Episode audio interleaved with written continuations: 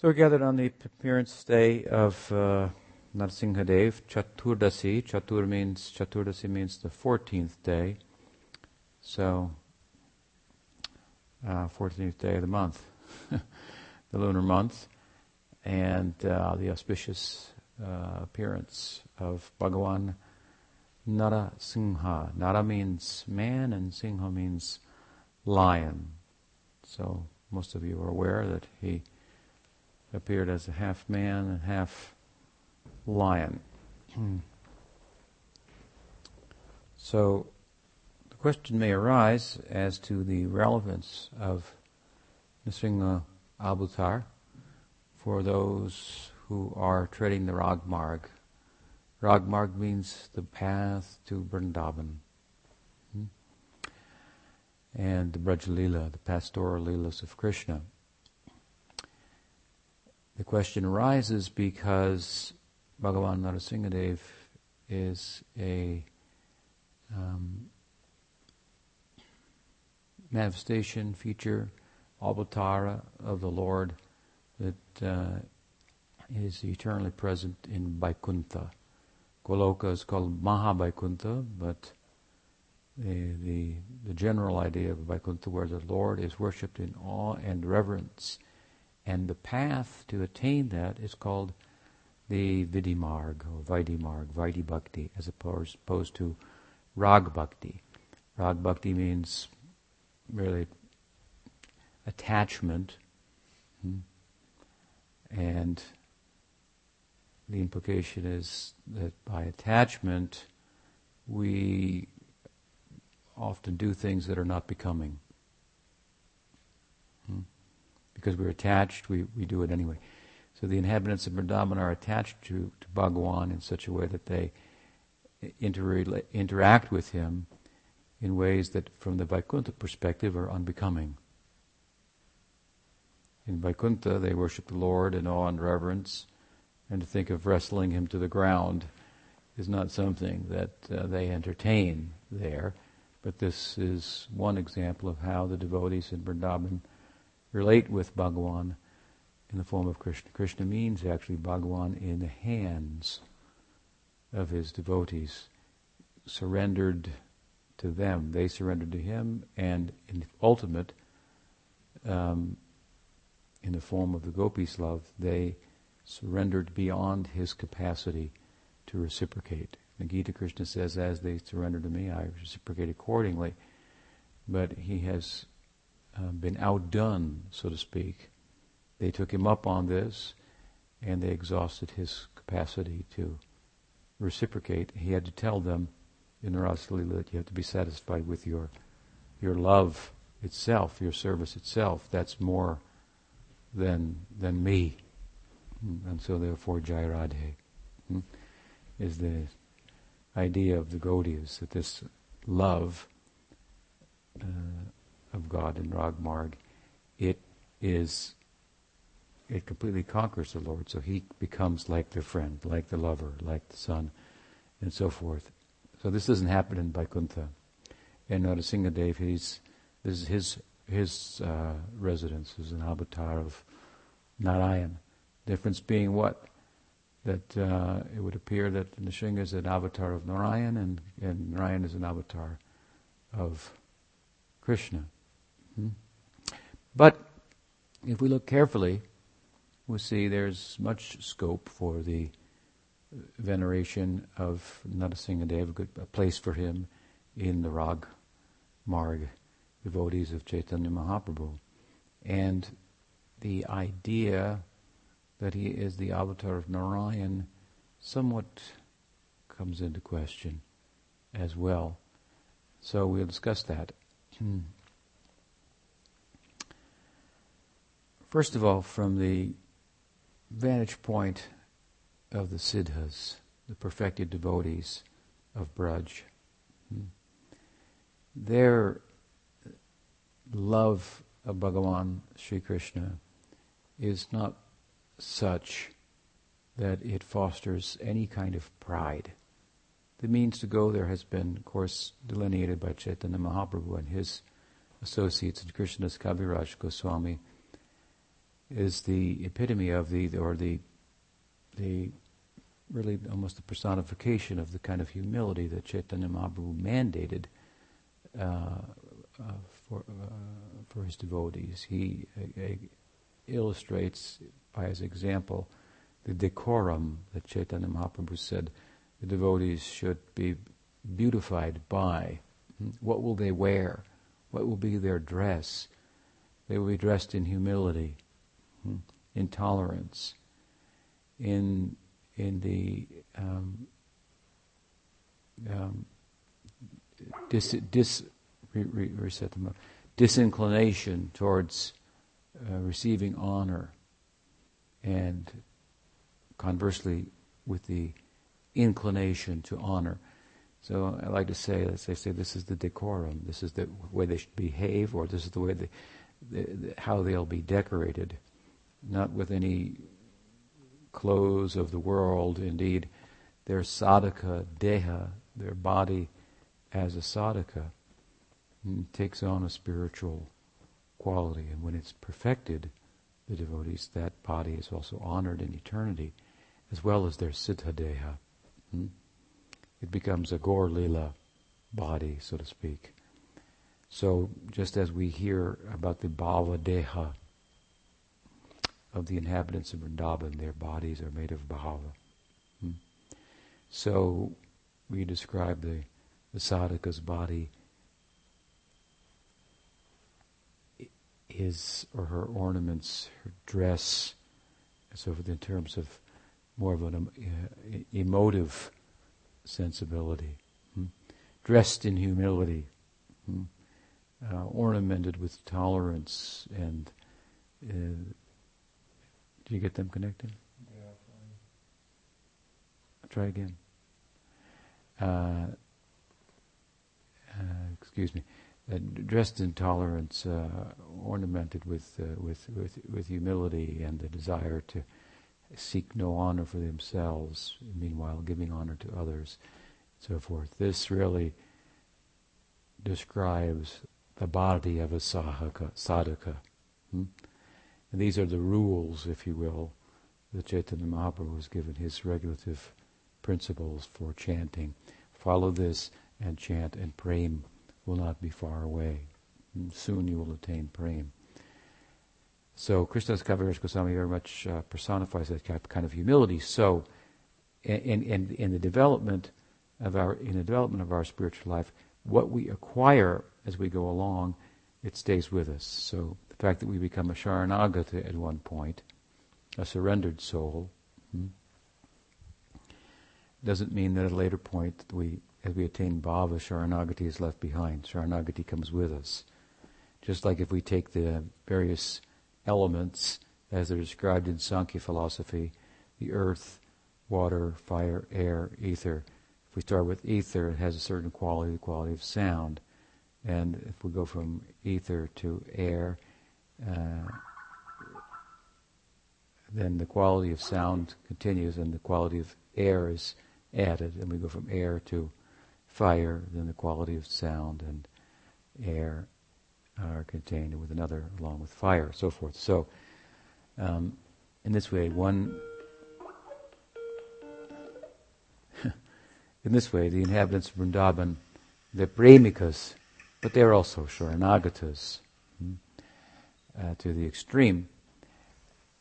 So, um, the humility, indeed, of sadhana bhakti, it uh, it stays with the devotees and develops to the point. This uh, humility is very interesting because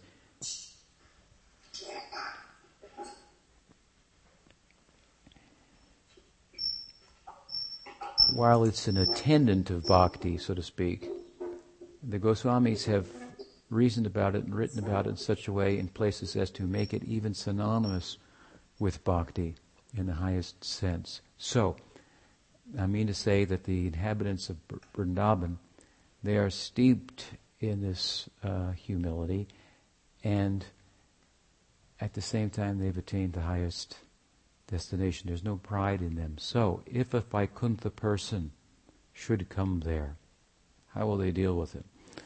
Will they say, as sometimes we hear people say, in the name of Rag Bhakti in this world, we don't care for Vaikuntha? We can say that to, a, to make a point, but it may be misunderstood also. Hmm? We may then, misunderstanding the point, um, find fault in the Vaikuntha devotees, uh, dismiss the avatars of Narayan and so forth. But this is not what we find in the inhabitants of Vrindavan. When Narada Muni comes to Vrindavan, they're all paying their respects to him. They aren't thinking, oh, there's that lowly Narada from Vaikuntha. He's only a Vaidhi Bhakta who, uh, or something like that. No, they're full of humility. I told the story before, worth repeating.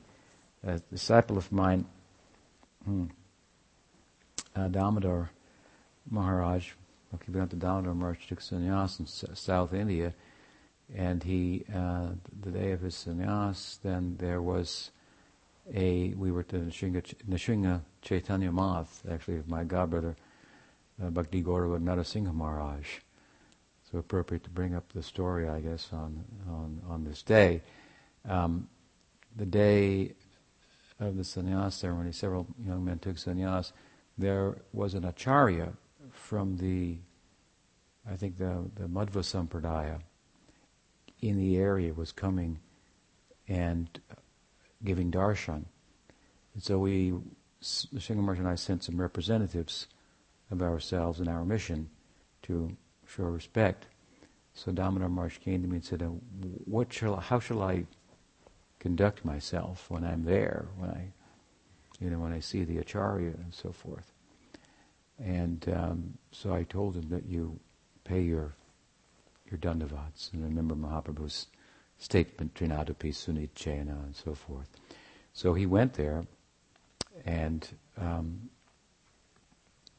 this is a big event. So so many people were hoping to get the attention of the acharya, his gracious benediction glance and so forth, all from the Madhva Sampradaya, um, and and so this, the atmosphere was surcharged with that kind of excitement and, and reverence and and so forth. And if you got the the benediction glance, then you, you know you'd think your your life was successful. And so um, Damodar Maharaj went and with others, and as soon as he saw the acharya, he followed my instruction and laid himself out in dandavat pranams, with you know fully laid out on the floor like this. And he was a big man, a black man, and so like all the attention went to him. Like oh, everybody cleared out of the way, and this guy's laying out on the floor, and is he Indian or is he Western or you know? And so the acharya's attention whew, completely, you know, came uh, to him. He got the benediction glance by, uh, you know, without trying, so to speak. He was trying to be out of the way, but his humility um, exhibited in the way in which he was instructed by his guru caused all the attention, not only of the acharya, but every, everybody in the assembly to come to him. Hmm? So, by show again, by showing honor to others, then we will be honored, and we will not be interested in the honor. This is what Mahaprabhu has described. So, the inhabitants of Vrindavan, they're not proud the, at all. If anybody from Vaikuntha comes there, they'll show him all uh, regard. Hmm? Um, and so, also with the avatars of Narayan, we respect all of them. Hmm? We decorate our bodies in Rag Marg devotees, still with the uh, signs of Vishnu, and we chant the Vishnu mantras, the names of the different, uh, some of the different avatars and so forth. Bhagavatam is a discussion of the different avatars of Krishna. The sages asked, tell us about his leelas uh, in his different incarnations. If we study that question carefully, we'll see they're saying Krishna is the source of all the incarnations. It's another instance in which the Bhagavatam makes this point. Krishna is tu Bhagavan Swayam. So we see them then as manifestations of Krishna um, in relation to different devotees at different times and different circumstances. We see our Krishna appearing there in that way. And indeed, this is particularly the case with Nrsimha Bhagawan. So the question arises, as I mentioned, is he an avatar of Narayan? Or is he an avatar of Krishna directly? Interesting thought. It comes up in the Leela, of course, in which Bhagavan Nrsimha appeared, when we study the life of Prahlad. And studying the life of Prahlad should tell us much about Nrsimhadev. Why? Because bhakti, that Prahlad personifies, has a corresponding object, as we know, and the object is a particular form of Bhagavan. And the Bhagavatam very clearly points out again and again, if we study carefully, everything that's said there about Prahlad, that his Ishtadevata, that his own uh, heart's deity was Krishna. Hmm? Not Narayan or any of his other avatars. He was a devotee of Krishna. His guru, Ishtadevata, Narada, was uh, all, his Ishtadevata was also Krishna. Narada is also a a Vaidhi Bhakta. So Krishna Lila hmm, extends from Rag Marg to Vaidhi Marg as it moves from Vrindavan to Mathura to Dwaraka. As Golok brought up the other day, some of the people at Kurukshetra saw Krishna four-armed, and Arjuna saw him as two-armed. So, Dwarakesh Krishna, the Krishna of Dwaraka, the prince, rather than the cowherder, if you will, in his princely Leela, sometimes he shows four arms. And the inhabitants of Dwarka, they know he's God, and they're thinking, oh my God, wow, he's God, but he's interacting with us as if he's our prince and a member of the, uh, you know, our family and so forth. Uddhava was bewildered by the bewildering act- activities of Krishna who would ask him for advice, who was, is well known for saying, You're bewildering. You know everything, but you ask me for your advice. What can I do? I have to give you my advice, but you already know everything. Hmm? So, the sense of Aishvarya, the, the godliness of Bhagavan Sri Krishna is prominent in Dwarka, and they're just startled and stunned by the fact that God is our family member. This is incredible. um, I've often said that in order for there to be the full sense of intimacy, then Bhagavan has to take a finite like appearance. Otherwise, we'll feel we're in front of the infinite and we'll feel so finite that we're going to move to the back of the room. It won't afford intimacy. So Krishna is the form in which the infinite takes a finite like form, but mostly, in, in, in, completely, I should say, comprehensively so, in the Vrindavan Leela. In the Dwarka Leela, it's kind of curious because they do say, oh my God, but what can we do? It's God. He's God, but He's acting like this. We have to follow His order, so we'll treat Him like a prince and like one of us and so forth. In Vrindavan, of course, they think he's one of us, and they think that whatever wonderful thing he does, that somehow Narayan is doing that through him, but he's just my son, just my friend, just my my lover, something like that. So the scales are tipped there. They see his Aishvarya, but they don't attribute it to him. They attribute it to a blessing from Gargamuni that said, Your son will act, Narayan will do wonderful things through your son, something like that. so, so Narad is there in Dwarka, hmm? and um, he's a devotee of Krishna, but Krishna is there uh, largely uh, uh, relating with devotees in, in the Vaidhi Marg. Hmm? Prahlad, of course, we don't find him in in uh, the Dwarka Leela uh, because he was not uh, um, his Leela with Bhagawan is not take place during the same time that Krishna's Leela takes place, once in the day of Brahma. It is in another another millennia, another yuga. Hmm? And um, nonetheless, he's, he's also a devotee of Krishna. It doesn't mean that he's a Ragmarg Bhakta, as we're explaining. There are some devotees of Krishna that are in the Vaidimarg, the inhabitants of Dwarka are a good example. The Krishna mantra that we give, a primary mantra uh, for the mantra diksha, um, mentions the, the three names of Bhagavan. Uh, uh, Krishnaya, unto Krishna, Govindaya, unto Govinda, Gopijana Balabhaya, unto Gopijana I give myself. So the Govindaya and the Gopijana Balabhaya, these are Ragmarg names that pertain to Sambandhanuga and, and what we call uh, Kamanuga, the love of Krishna as a friend or as a parent or as a servant tinged with friendship in in Braj, that's Sambandhanuga, and Kamanuga, the love of the gopis.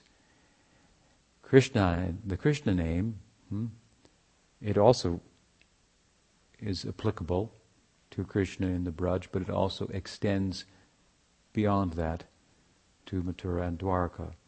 In Dwarka, they're not, they don't call him Gopi Janabalaba. Hmm?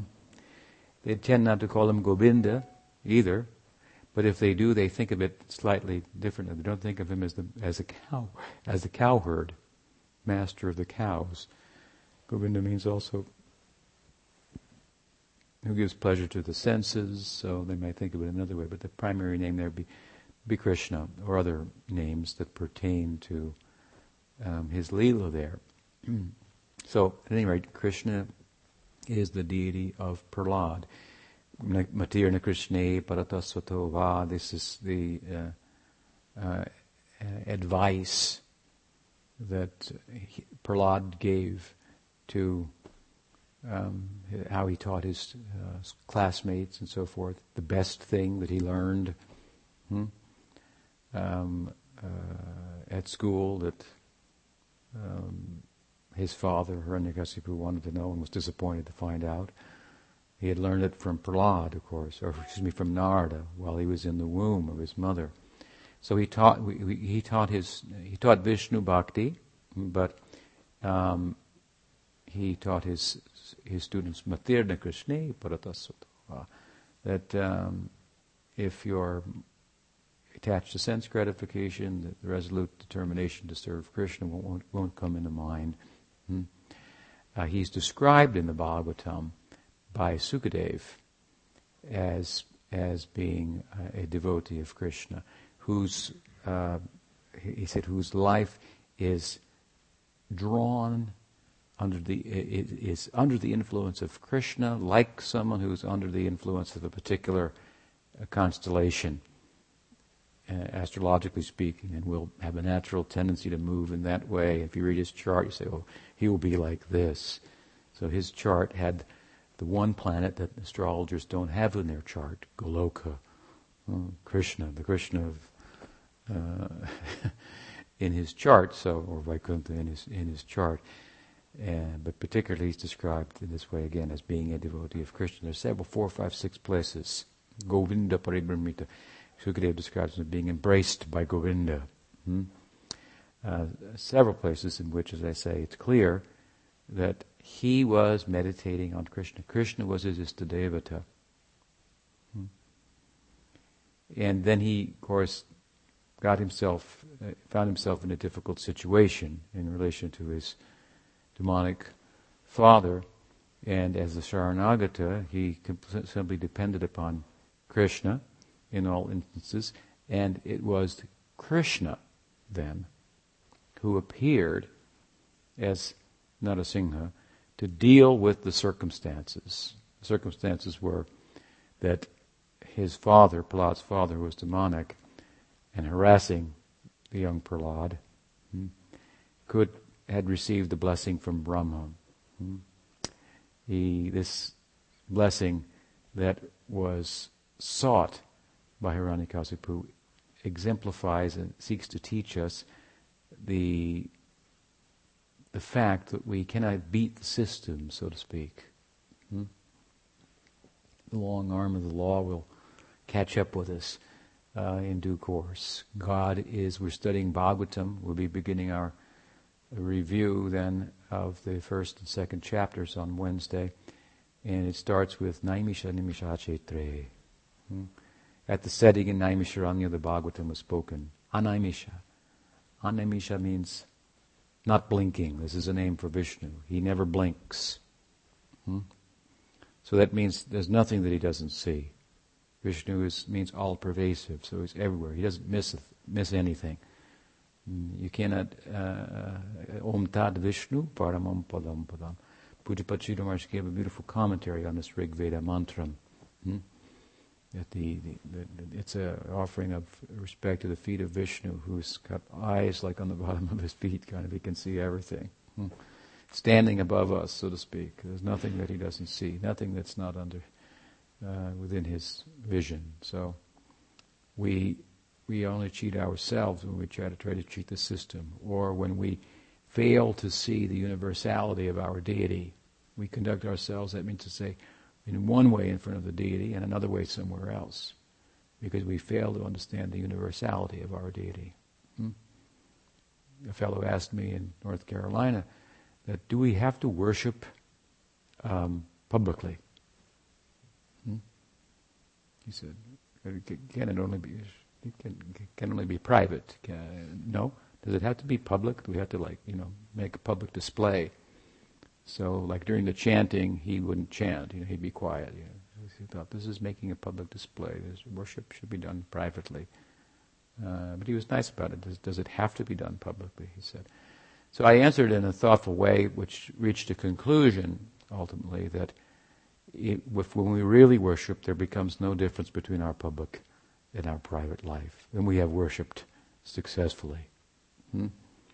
We become the embodiment of worship. We become the love of Godhead hmm, that is one with God, hmm, one and different. Hmm. And so you have to worship publicly in that sense. You cannot but not. Um, and to the extent that we, there's a difference between our private and public life, then we are not fully worshiping. We have not understood the universality of our deity. That's the purpose, so to speak, of the deity worship and the temple and so forth. At least to say, he's, he's in one place anyway, hmm? and you should go to that place. You should go there regularly, and you should conduct yourself in this way when you're there. And, and you're supposed to get some sense then that, that the God actually exists, and then you think about it, and and He's everywhere. He's no, there's nowhere that He's not. Sridhar Maharaj gave this answer once when he was challenged by a relative uh, who wanted him to be religious, but not that religious, hmm? because he was had a drawing, you know, a, a, a, pull towards monastic life, towards full dedication in the mission, and so forth. Um, and um, the relative reasoned with him. He said that it's good that you worship God. In our family, we worship God, and we're Brahmin family and so forth. This is what we should do. It's appropriate, but at the same time, God is very far away. If you look at the sun, see how far it is, then there are many distant stars beyond that. He didn't say it, but you could say it today. If you took the Hubble telescope, as they have, and you just kept it in one place in a blank spot, in the universe. Focus on a blank spot where you can't you can't see any stars. Hmm? The Hubble telescope then goes further than you can see, obviously, with the eye, and it takes pictures of uh, what galaxies far beyond um, millions and millions of galaxies far beyond the eye, and God's beyond that.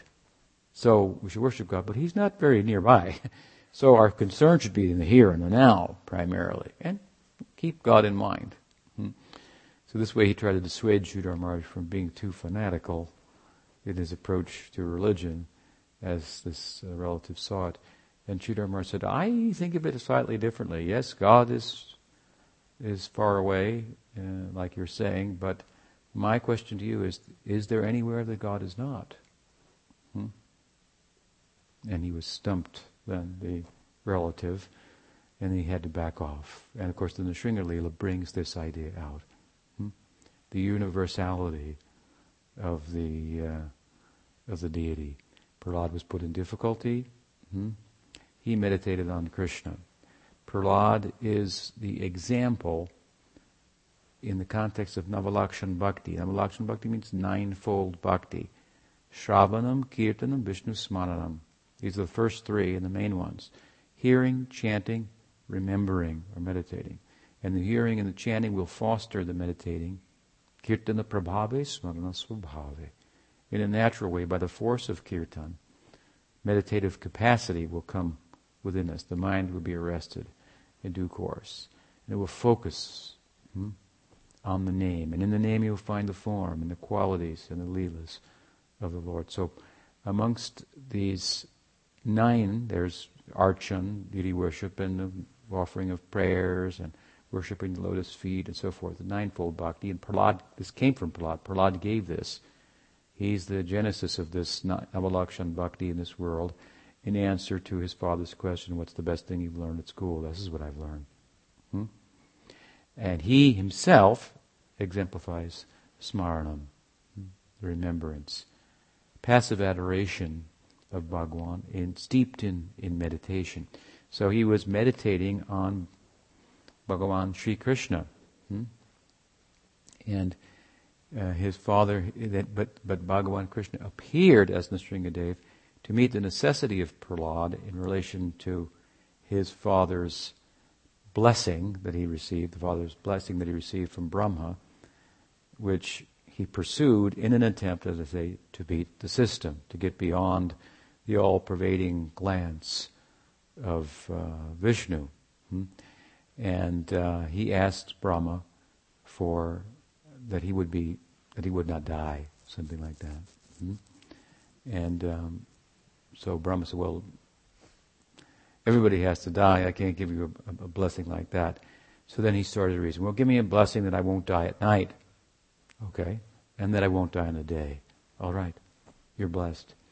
That I won't die in the water or the land or the air. Okay. You have my blessing. Hmm?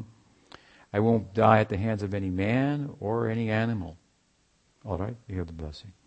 I won't die uh, by the hands of any man, animal, or by any weapon held by a man or an animal. Okay, you have this blessing. And this way he had a whole list of checks and balances, and he thought, okay, I've beat the system. I can't die at night or day, so I can't die by the hand of any man or animal, or any weapon, and so, or in, if you're not on the land, well, you're in the water. If you're not on the water, you're in the air. So uh, in this way, he thought that he had uh, attained attained immortality.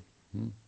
So this is like people in the modern world; they have ideas now in science of, of how uh, humans can become immortal. There's a new uh, blood test that's out, and it's going to be available uh, over the counter in Europe shortly. Just heard about it yesterday that uh, tells, it tests something, tell us somethings, tell us somethings, uh, by, it's about, about telomeres. Yeah, I think it's 12 telomeres. And if you have short telomeres, then you'll have a short life. Hmm? So they have some data to support the idea that the shorter your telomeres, the more you'll be inclined to whatever, and um, um, the likelihood of a shorter life is assured. Mm-hmm. So they have a telomere blood test, and it's quite controversial because well, if you find out you have short telomeres, and the insurance companies find out, then your life insurance costs may go up, and uh, and if you find out, well, I only got t- ten years, then you spend all your money. Instead, if you find out I have forty, I'll maybe I'll invest it and go a little more conservatively, and so forth. So it could very much uh, affect the conduct of the people and the way we um, we think about uh, our our lives. So these are the kind of dilemmas that science, or technology, I should say, with scientific data in the hands of humanity, um, becomes questionable. Whether it's an advantage, or whether it's a disadvantage, whether it is morally sound, or whether it involves really a, a tampering with the nature of nature and going beyond our really human um, role, as it would be thought of spiritually as a caretaker of nature. And um, um, of course, to the extent that it puts out of the picture the idea of the soul, a, consciousness, and and and the means for conquering over nature to be uh, a gentle means, going within rather than going without, then it has gone too far. And um, so, anyway, these are kind of problems that come up in in the world today that have to be dealt with. Um, and uh, we go to the example of the Bhagavatam. Well, here here it was determined that uh, that this uh, clearly that Hiranyakasipu who tried to beat the system, become immortal by another means, other than and, and he was trying to become immortal, but he was very mean spirited. The Bhagavad teaches how to become immortal by becoming gentle, by becoming kind, by becoming humble, hmm? and realizing your smallness. After all, that Hubble picture of the ga- farthest, you know, system of galaxies is make. If you look at it, you think, "Man, we are really small." Hmm? That's the reality. But we act as if we're very big and and uh, and uh, kind of human-centric life to one extent or another. So Bhagavatam seeks to take us out of that human-centric outlook into a God-centric outlook where we become very small. Hmm? But of course, we become comforted in our smallness by becoming the friend of the one who's very, very big, bigger than all the galaxies and all the universes and so on and so forth. So Bhagavatam is giving this example in a, in a beautiful narrative of uh, the Nrsimha avatar. And here the father of Prahlad, who the, the, the devotee who brought this manif- caused, in a sense, this manifestation. People ask, if God's the cause of everything, what's the cause of God? So we have, of course, the answer to that silly question. Hmm? There's a lot of different ways to answer it. You could say that, well, we know that the universe has a cause. Science concludes that anyway. We don't really know, but that's what they've concluded so far. That could change. In fact, there's a fellow, and we were talking about him the other day, who's 12 years old, who has a who's working on a new theory other than the Big Bang theory, and I think part of that theory is that there is no cause uh, to the universe. Hmm? So that would contradict the Big Bang theory. But anyway, the popular theory is that the, that the idea is that the universe has a cause, but the idea about God is not that God has a cause. So when we say that God is the cause of the universe, and someone says, well, what's the cause of God? That the question is positing uh, an, an understanding about God that's relative to the universe, but not relative to God. So the idea of God's God has no cause. So if you conclude that the universe must have a cause, then we, you haven't got any suggestion what that is. Um, so the scriptures also agree, scientifically speaking, that in this sense, then that, that the universe has a cause. Hmm? We could also say it has no cause. We can go both ways based on scripture. Hmm? It has no beginning. It has innumerable beginning, beginnings. It comes and goes, but the whole of the cosmos is uh, has no more beginning than the breathing of Vishnu has a beginning. Hmm? It expands outwardly with his out exhalation, and inward it contracts with his inhalation. So we can talk about it as anadi, with no beginning, or we can talk about it as a beginning in terms of the different cycles. Hmm? Um, so at any rate, if you want to say it has a beginning, then we say a cause, then we say God is the cause, and you can't ask us what's the cause of God because God's not like the universe. The idea from the very beginning is that God doesn't have a cause. But if you want to press on it and say God must have a cause, we say, okay, God has a cause, and the cause is his devotee. Hmm?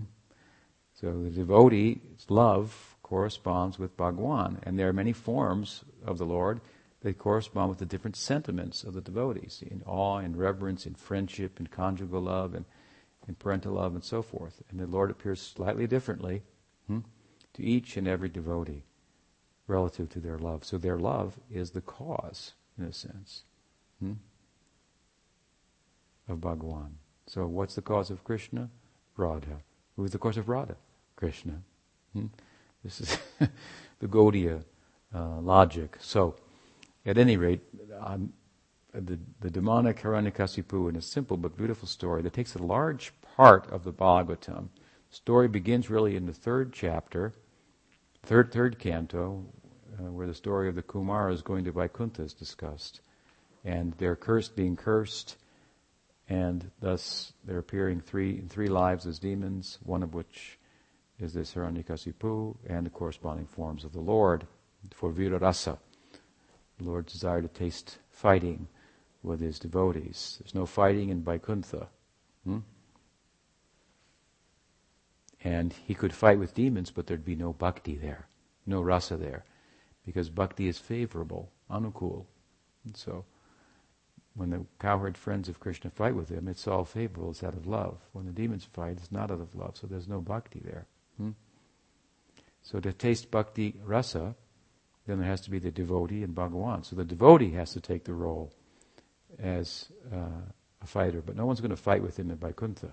They do fight with him in, in Goloka, but Narayan comes from, Go- from Krishna. Krishna doesn't come from Narayan. So to taste the fullness of Vira Rasa. Hmm?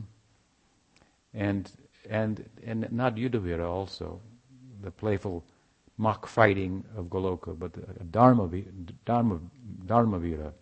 Hmm? Narayan is the god presiding over Dharma. Hmm?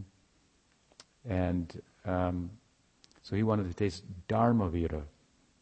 So we don't find the Dharma Vira. Vira is a type of rasa, secondary rasa. And there's, uh, there's Dana Vira, Dharma Vira, and Yuddha Vira. So Yuddha Vira is the kind of fighting we find in Goloka, in Braj, amongst the cowherds and Krishna wrestling. It's a mock fighting. Dharma Vira is the fighting to establish Dharma. Hmm? So Narayan wanted to taste that. So he had to come to the material world and he had to have devotees to do it. So the story begins there because one of those births of Jai and Vijay, the gatekeepers of Vaikuntha that were cursed by the sages, whose curse was honored by Narayan, hmm?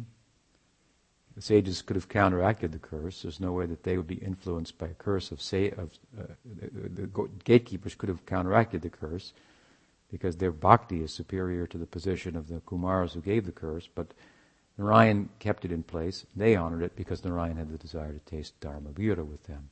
So, at any rate, one of the births of the gatekeepers is Hiranyakasipu. So, the story, in a sense, begins there. Later on, the story comes up in the seventh canto of the Bhagavatam, takes up the greater part of the seventh canto of the Bhagavatam. When Yudhisthira is talking with Narada about the impartiality of Bhagwan, how Bhagwan's not, who's he's impartial. He treats everyone equally. God should be so. Hmm? And um, of course, he he doesn't in a sense. He's favor. He's he's he's partial to his devotees. Such is the nature of love. As Paramatma, he's impartial. But as Bhagwan, Bhagwan is characterized by partiality, by uh, appearing in one way for one set of devotees who are partial to him in that way, and another way to another set of devotees who are partial to him in that way. So, um, in the context of that, at any rate, this um, uh, story comes up, um, and it appears uh, that the gatekeepers of Vaikuntha fell because of the cursing of the sages. And Yudhisthira says, I cannot believe that anyone can fall from Vaikuntha. He says that I cannot accept that. Yudhisthira Maharaj says, I cannot accept that anyone could fall from Vaikuntha. Because, why? He says, because they're all situated in forms constituted of Swarup Shakti. And the Swarup Shakti can, cannot be influenced by Maya Shakti, and there is no Maya Shakti there. So, how is it possible that some curse of the sages could cause anybody to fall from Vaikuntha. How could anyone? You know, I can't believe that. And so then the story is narrated by Narada, and of course Narada doesn't say, yes, they can fall from Vaikuntha. Hmm? Only in the context of Vira Rasa, the desire of the Lord for Rasa, hmm?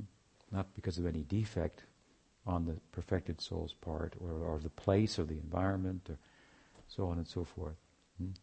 So, uh, takes a large part of the Bhagavatam, a beautiful story, and it makes so many nice points. So here is a very um, relevant point if we think it out.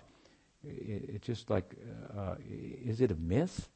The story of Hiranyakasipu. He wanted to be immortal, and he got the blessing from Brahma, the creator, that in my creation, which is full of days and nights, it's made of earth and water and air and, and animals and men and, men with weapons and so forth and so on.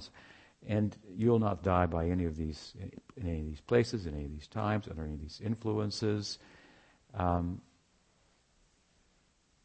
Hiranyakasipu is trying to be immortal. It's the same thing that's going on today in modern science. The attempt to conquer over nature. Hmm? Nature mandates and seems to say that you cannot live forever. And not even happily if you go against the current. This is uh, as it's understood from the vantage point of the scripture. So we try to go against that, and even in a sophisticated way. Hiranyakasipu you know, let's give him credit. He had a very sophisticated idea about that. He did penances for 10,000 years, it said, in meditation. Uh, and, and, and it, this is also an interesting point. Vairagya, detachment, in and of itself, what does it beget?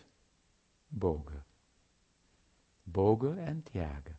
Bhoga means enjoyment, Tyag means renunciation if we go full on and pig out, so to speak, as they sometimes say, and just eat and uh, or indulge hmm, sensually, what is the result of that?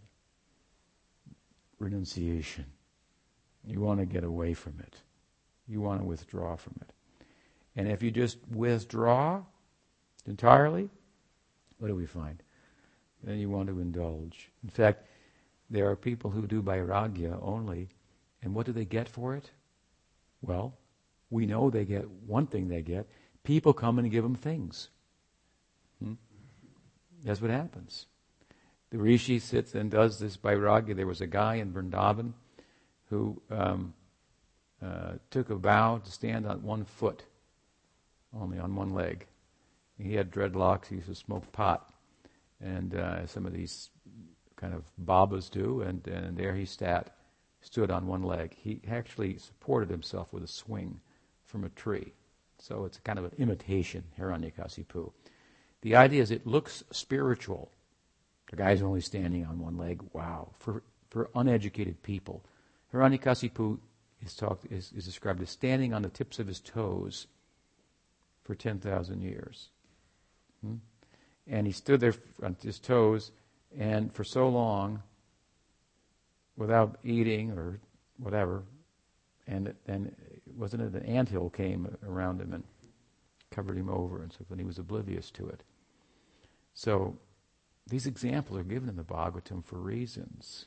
People will, if, if you if you saw a guy that stood on his toes for you know ten years or something like that in meditation, you'd think, "Oh, that's the guru I want," you know. Hmm, but, but in the Bhagavatam, that's depicted as demonic. Hmm? It's not, and, and, and, and what was his desire? Hmm? To enjoy. He did tyag for bhoga. This guy in Vrindavan, he stood on one leg, and people would come and give him money and give him things, and he built a temple and, and, and so forth, and, and gradually got a cushion on his swing, you know, lean on. you got you got disciples and so forth. And uh, I talked to him once. He, he offered me a, a joint. I said, "We don't do that in our sampradaya. we, we we don't we don't indulge in that way." So this we see examples of the tyag, renunciation in and of itself. It brings bhog. People will be enamored by that, and they'll come and bring things to the person. Whether anything else gets you get from it, uh, questionable. Hmm? Bhakti is different altogether. In the context of bhakti, there will be some bhog and there will be some tyag. If I say to you, take prasad, hmm? you don't say, no, I'm fasting, I'm renounced. Hmm? That will be to offend bhakti. Hmm? and and and you would you, you may be fasting. I say, take prasad. Yes, we'll honor the prasad, and it is a it's a big gulab jamun, so it tastes good. You're enjoying, hmm? So for Krishna, I will accept Bhog in the context of his service. And if we say today is a fasting day because we are honoring Bhagavan Narahari Narasingha Chaturdasi ki you say yes, then I will not eat anything until the Bhagavan has eaten. I will do. I will renounce. So we do our renunciation, we do our enjoyment in the context of bhakti. This is the mainstream. These two, Bhog and Tyag, are tributaries. If they enter the stream of bhakti, they will reach the Bay of Bengal. Hmm?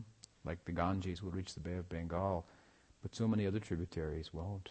If they join the Ganga, then they can realize their, their potential. Hmm? So Hiranyakasipu here he is this personification of trying to conquer over this, beat the system, conquer over nature, deny God, and so forth. It's, it's, it's, is it a myth? Or is it a way of really talking about reality, the reality of our material lives? And we see many Hiranyakasipus um, today that uh, gold in a soft bed. We watched a movie in Portland when I was there called the inside job. It was all about bankers and so forth. And if you if you looked carefully at them, they wanted gold and a soft bed. That's what they were. And Hiranyakasipu means that gold and soft bed. So this is very much a, a reality, the story of Hiranyakasipu.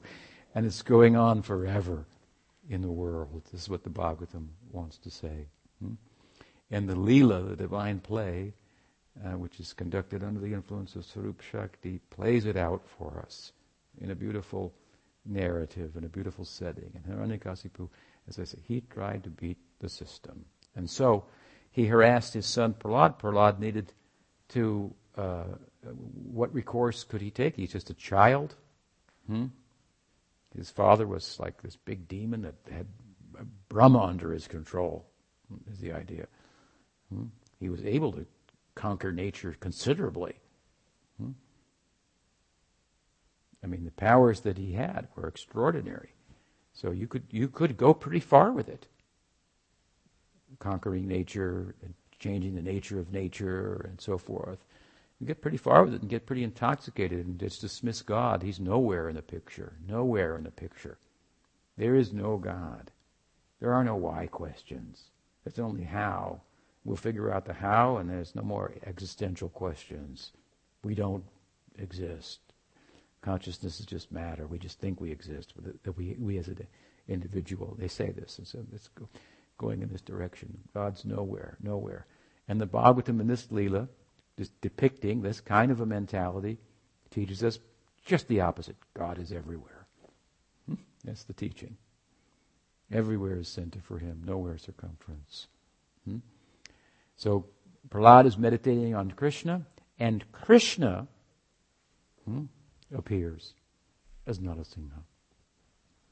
So again, the question: Is Nrsimha an avatar of Narayan, or is he a special avatar, a special form of Krishna? Hmm? Is that he had not, not appeared yet in the world. Had, this form had never been seen. Prahlad brought him out out of his meditation upon Krishna we find uh, a similar idea, a reverse idea also in Gaudiya Sampradaya. Gopal Bhatta Goswami was worshipping several Shalagram Shilas that he had gotten from the Gandaki river. Hmm? And he was, had him in Vrindavan. And he was lamenting that he didn't have a deity of Krishna like Rupa Goswami, Radha Govinda. Hmm? for example, uh, that you could dress and decorate and so forth. Because the shilas, you can, you, you, don't have the same facility to, to do so, the stones, shalagrams. So on the Shringa Chaturdasi, this day, Gopal Bhatta Goswami was meditating on the Nrsimha Leela and thinking how fortunate was Prahlad. Hmm? That Bhagwan Nrsimha appeared, you know, directly to him in this way. And at the same time he was lamenting that I don't have the deity form. In the morning he woke up, and in the and there was a bulge inside the basket that he kept the shilas in. He thought a snake had gone in there, so very carefully he tipped it over. But what he saw was what the Narasingha Shila that he had had turned into Radha Raman, the deity. You see his shoulder and his hip, the, the, the round part of the Shila that expanded, and this Radha Raman came out. Hmm?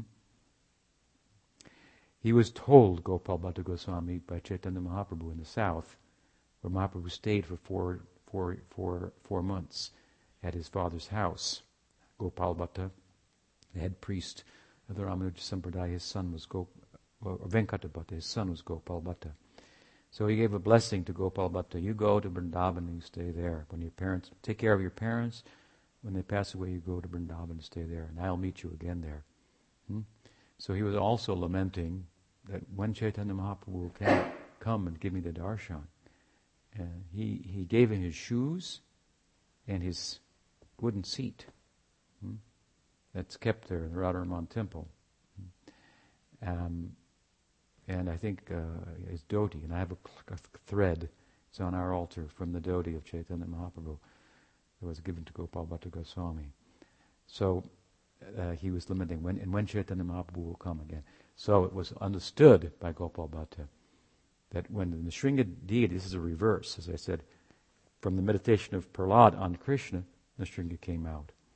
From the meditation of Gopal Bhatta, a Krishna Bhakta, hmm, a devotee of Chaitanya Mahaprabhu, on Nrsimha, Krishna came out in the form of Radha Raman. And it was considered there that, that Chaitanya Mahaprabhu, who is Radha and Krishna combined, came in this way. Hmm, again, uh, because it was very extraordinary darshan. There's a whole temple that's been built now, of course, and worship been going on for centuries of Radharaman. Hmm? He is considered to be Chaitanya Mahaprabhu, Radha and Krishna combined. Shri Krishna Chaitanya, Radha Krishna Nahe Anya. Rupanuga Janera Jivan.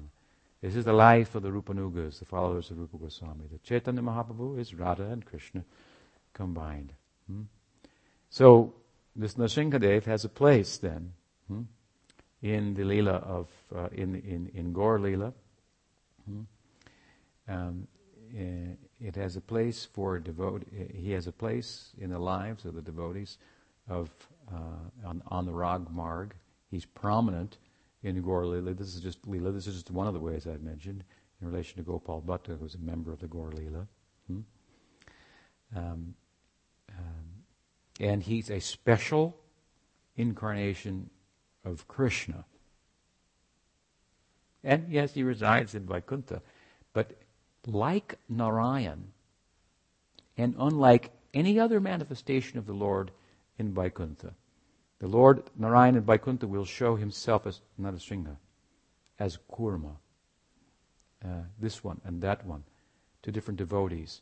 On the days, the titis that we're celebrating today, the titi, the time of the of the of the uh, the constellation under which Nrsinga appeared.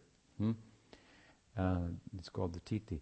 On that at that time in Vaikuntha, the Lord will show that form. If you go to South India, I went to uh, Varkala, where the Janardhan deity of Narayan is there, and we were there on, I think maybe on Janmashtami, and he thought he was decorated like Gopal Krishna. Hmm? And on the Nrsingadev, he'll be decorated like the Nrsingadev, and so forth. So in Vaikuntha, he shows these different forms to his different devotees. Hmm? But all these different avatars of Narayan, they're different from Narayan in one sense. That Narayan is full in six opulences all wealth, strength, beauty, knowledge, wealth, strength, wealth, wealth, strength, beauty, knowledge, renunciation, and fame. Hmm? Sadaishwarya. This is the definition by Parashara Muni of Bhagwan, who has all opulences, therefore is all attractive because we are attracted to these different opulences.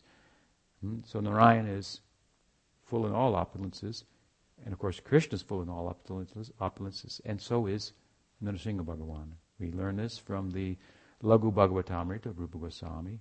Hmm? Nrsimha is a Sad Aishvarya Purna Avatar.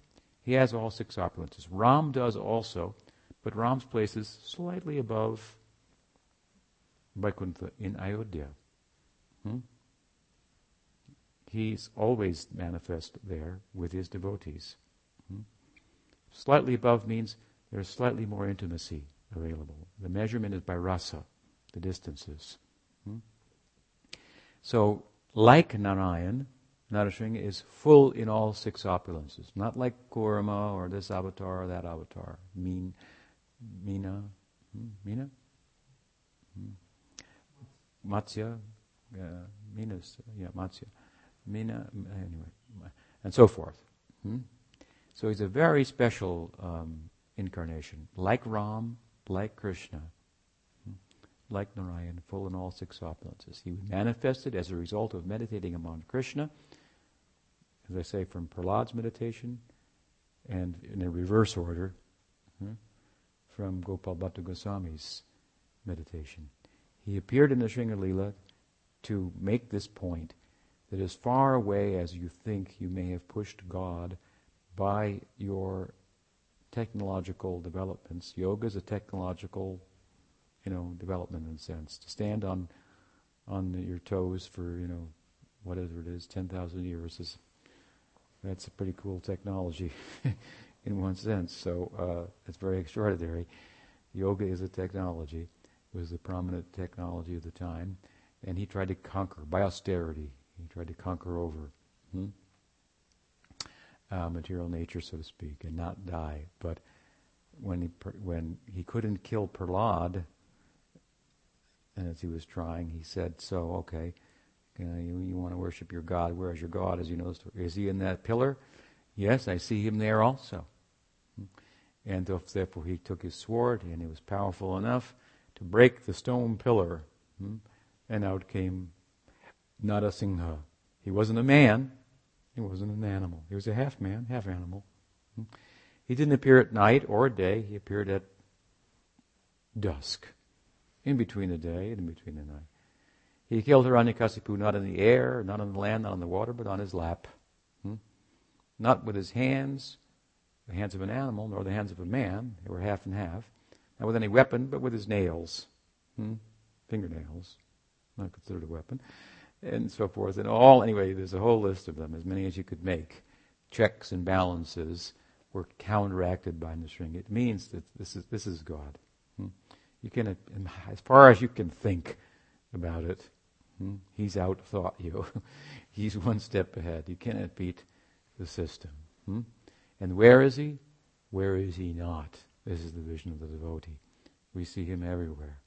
And in Rag Bhakti, in the, lineage uh, following of Chaitanya Mahaprabhu, he's very prominent. We have great regard for him, great respect for him. Hmm? He is Bhakti Vighna Vinashana. Hmm? In Rag Bhakti, we can begin to follow Rag Bhakti by following a Rag Bhakta. But because we don't have any taste, any ruchi, any real attraction spontaneously, we follow because we become attracted to Rag Bhakta on the path. So we attach ourselves to him or to her. And then we reason out hmm, why the scripture says Rag Bhakti is best, which is kind of a Vaidhi exercise. In other words, the motivation for Vaidhi Bhakti is I should do it because the scripture says it's the wise thing to do. Hmm? Rag Bhakti is not like that. We do it whatever, out of spontaneous attraction, hmm? not because it should be done or shouldn't be done. Therefore, they're acting with Godhead out of attachment. Hmm? It almost looks unbecoming from the Vaikuntha perspective. One would think of Vaikuntha of, of tying Narayan up to a mortar and chastising him as his mother, uh, mother of Krishna did hmm, in the Damodar Leela. Hmm. So uh, uh, there is, we attach ourselves to rag bhakta, and then we engage in a mixture of Vaidhi and rag bhakti together. Hmm? And as we become more adept, as we develop taste and so forth, then it becomes full rag. We don't do it for mixed bhakti, or for a mixed result. You can do mixed rag bhakti and vaidhi bhakti and become a queen in Dwarka. This is not our objective. Hmm? We mix only as much as we have to mix because of our level of development. Hmm? And in such a way that gradually we'll be able to be proficient in pure, purely on the rag marg only. Hmm? That takes some time, not overnight. So Nrsinga Dev, Dev can help us in that regard. Nrsinga Maharaj too. Uh, uh, uh, and and he, therefore he's called Bhakti Vighna. He removes anarthas, which are the impediments to to our bhakti, which gets in our way. He presides over the kirtan, we find in Gaur-lila in Navadvip. When the Chandakazi sought, sought to stop the kirtan and broke the mridanga in the streets, that night Nrsingadev appeared to him in a dream hmm, and said, Don't you ever break that drum again. That's my favorite instrument. Hmm? And he scratched his heart like, I'll, I'll rip your heart out. Hmm? In the morning when he woke, Chaitanya Mahaprabhu, that night, the next, that, that following evening, Chaitanya Mahaprabhu came with a hundred thousand devotees with torchlights, performing Nam Sankirtan in protest of the Chandakazi's activities. The Chandakazi came out and said, Calm down, we're relatives. Practically, we live in the same village. Uh, what's the problem? And uh, Chaitanya Mahaprabhu told his men, Calm down, calm down. Hmm? There was some discussion, and and the Chandakazi admitted, I had an extraordinary dream. I want to tell you about it. But he said, Can I speak to you in private? Mahaprabhu said, These are all my men. I don't hide anything from them. They've given themselves entirely to me. This is my private group. Whatever you say to me, you say before all of them. Hmm? So he told about the dream, and he opened his kurta, and there there were scratch marks on his chest, and all the devotees were amazed that Bhagwan Narsingha had come and chastised him in this way. And so that, that, that place is worshipped in Navadvip for generations. It's a Muslim family. Generation after generation after generation, they honor the devotees of Chaitanya Mahaprabhu. Hmm? There. Sankirtan can go on. Hmm? Uh, no one will ever interfere with the Sankirtan. Uh, of course, it's not run by Muslims anymore in the state, but even when it was, then for generations. Uh, the Nrsingadev is prominent as a deity presiding over the kirtan, over the mridanga this clay drum that Mahaprabhu employed in his uh, Nam Sankirtan, which is the principal means, practice given by Chaitanya Mahaprabhu, as he taught in Shikshastakam. Sankirtan is the way.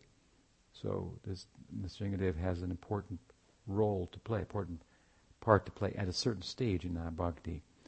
And we are all members, of course, of the Bhakti Vinod Parivar, the family of Bhakti Vinod. Hmm? He started this interaction of Gaudiya Vaishnavism with the modern world, hmm, which is our task, which means we have to look at bhakti and Chaitanya Bhakti essentially and understand it in a living way, as Bhaktivinoda Thakur did, and keep the, the, the keep the Bhakti Dhara, the line of Bhakti Vinod alive in the world. You can't be a dull-headed devotee and do this. You can't be a religious fanatic and do this. No. You have to understand the spirit behind the law. Hmm?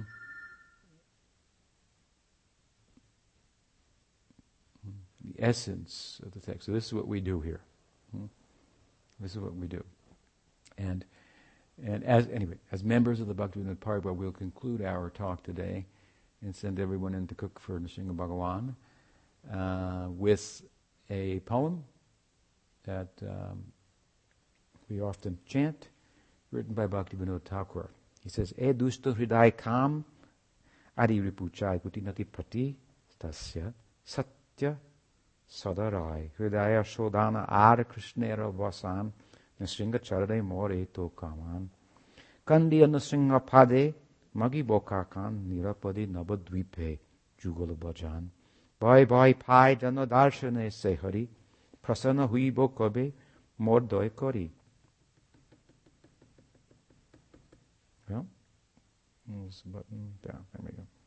यद्यपि विषणमूर्ति दुष्ट जीव प्रति Prahladi Krishna Bhakta Jane Bhadra Ati কবে বা প্রসানা হইয়ে সাকৃপ বচ্চানে নির্বাইড করিবে এ মুড অকিঞ্চানে সচ্চান্দে বৈশ হে বচ্চ শ্রী গৌরঙ্গ ধামে যুগল ভজন হাও রতি হাও নামে মামা ভক্ত কৃপ বলে বিঘ্ন যাবে দূর শুদ্ধ চিত্তে ব্রজ রাধাকৃষ্ণ রাসপুর এই বলে কবে মোর মাস্টাকুপার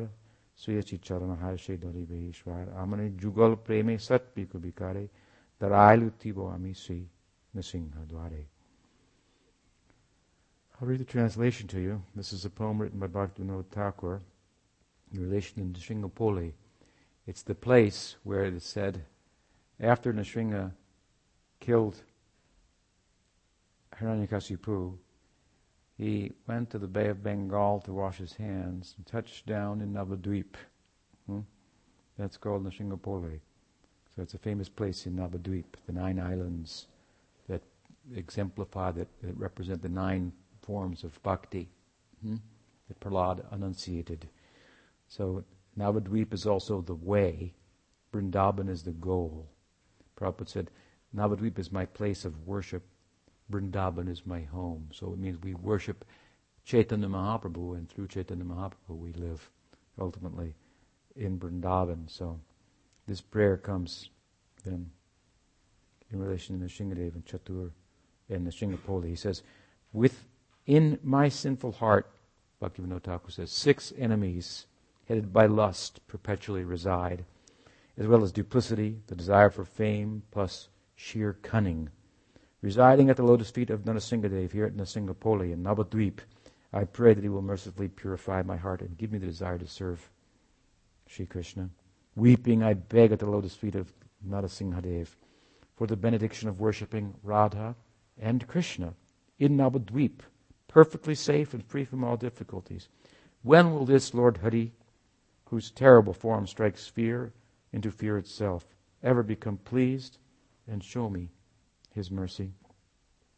Even though Narasimhadev is terrifying towards sinful souls, he offers great auspiciousness to devotees of the Lord, headed by Prahlad. When will he be pleased to speak words of compassion unto me, worthless fool, and thereby make me fearless? Yes, he's very mean to those who are mean. And mean means who have anarthas in their hearts, unwanted things. Hmm? That's meanness in us. Prahlad had no anarthas, and he purred like a pussycat, like a kitten to Prahlad. The whole universe was afraid of Nrsingadev and how to pacify him because every god and goddess represents some desire. Hmm? As much as we have separate desires, much as Nrsingadev will be a little hard to, to look at. He's the enemy of those desires, which get in the way of our bhakti. Hmm? So we have courage, then we, we worship Nrsingadev, and he will rip out like the, the intestines of uh, of Hiranyakasipu, the Anarthas, and he garlands himself with those. Hmm. Hmm. They become beautiful in that context when they're pulled out. Hmm.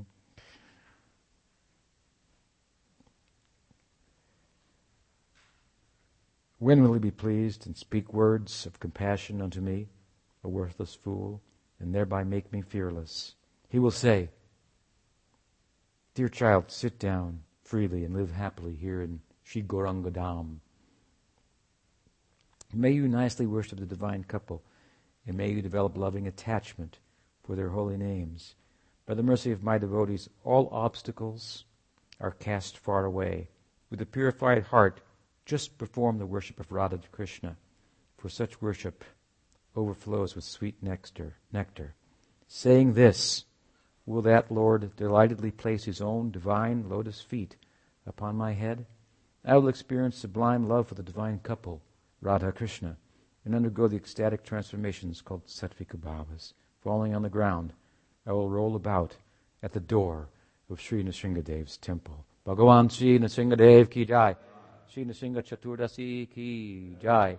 भक्त प्रहलाद महाराज की जय Gaur Premanande Bo Any question? Yes. Vijay and I were speaking earlier about, he was asking me, um, why is it that people will come to Gaudiya Sampradaya and consider Nrsingadev their Ishta Devata? What about those people? That Let them go to Vaikuntha if they like. Hmm? It's possible. Chaitanya's campaign is far and wide. Ultimately, he's campaigning in the context of giving the opportunity for raga bhakti. But inside of that, other opportunities are also contained. So there may be devotees whose destiny is Vaikuntha who come and are collected up by Chaitanya Mahaprabhu. Hmm? His, his methodology is universal also. Chanting the Hare Krishna mantra, one can get its nam, Chintamani, uh, nam, nam swarup, Chintamani swarup. Whatever swarup you want. If you want to go to Vaikuntha, going to give it to you more readily than the Madhva Sampradaya, than the Ramanuja Sampradaya in Kali Yuga, Nam Kirtan. So some people may have their destiny, they may be collected up in the large campaign of Chaitanya Mahaprabhu and sent there. Or they may do that in a mental way without understanding what they're really doing and what the sampradaya is all about, and it may they need to be need to be instructed. Hmm? They, they they may not be properly understand the teaching and so forth, and then they become educated and they go, oh, I see. We shall worship Nrsingadev in this way. There's a big, and I'll conclude with this beautiful deity of Nrsingadev in, uh, in, in Jaipur. There was a deity, said to be a deity of Jiva Goswami. Hmm? Jiva Goswami is our Tattvacharya, from whom we, we learn the Siddhanta so comprehensively. And Nrsingadev is the deity of Sridhar Swami, who was very, who Mahaprabhu was very fond of. He wrote a beautiful commentary on the Bhagavatam that uh, establishes the eternality of the form of the Lord. Hmm? And so we prayed in the Shingadev that he as, uh, uh, that that he made the Bhagavatam known in this context, with regard to the eternality of the form of Bhagavan, to um, Sridhar Swami. We bless, pray that he will also give us uh, his mercy. We may understand Srimad Bhagavatam like Jiva Goswami. Hmm? That would be sure to enter the Braj Leela. Nrsinga Bhagavan ki jai, Bhakta Prahlad ki jai, Gaur Bhakta Vrinda ki jai, Gaur Premanande, Hari Hari Hari Bo.